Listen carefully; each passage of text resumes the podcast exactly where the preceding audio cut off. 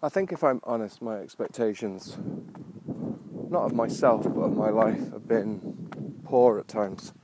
And what I'm trying to do is expect more because I've realised that when I expect more, I do more. And I know this sounds like jealousy creeping in, but when I was looking at other people, I'd always look at other people that were successful with a sense of detachment, as in, not in a, I really wish I could be like them, but, or not even a begrudgery, well for you, but more, that's never going to be me. And I think the more I've reflected on this, the more I've realised that actually I wish everyone well.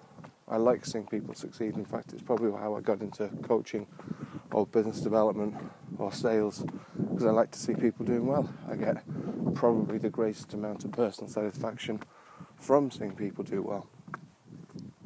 So I realised actually it wasn't to do with begrudgery, but I actually realised it was to do with my expectations of myself, of my life, and my circumstances were a direct reflection of my expectations.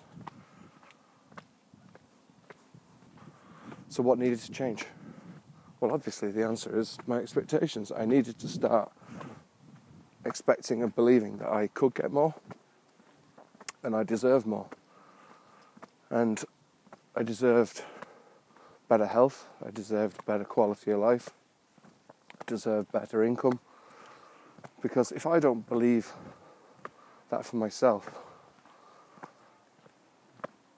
then how am I ever going to realize any of the unconscious and subconscious dreams and hopes that I have? I'm not. In fact, they are literally just that they are hopes and dreams.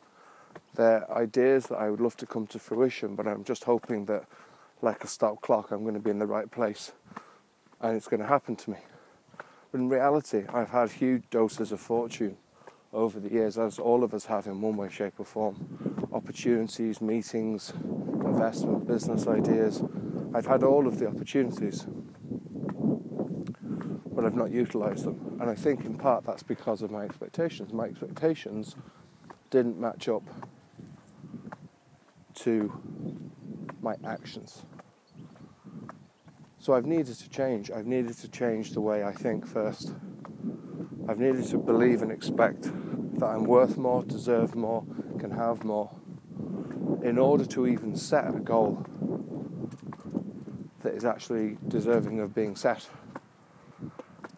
And this was a real eye opener for me. I still don't think I've quite got my head around it in some ways. But how I expect leads into the results I get. So I just wanted to share that as a thought.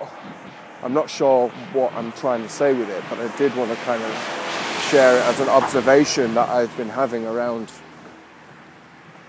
myself and hopefully some of the changes I've been making leading me to a better result based on better expectations.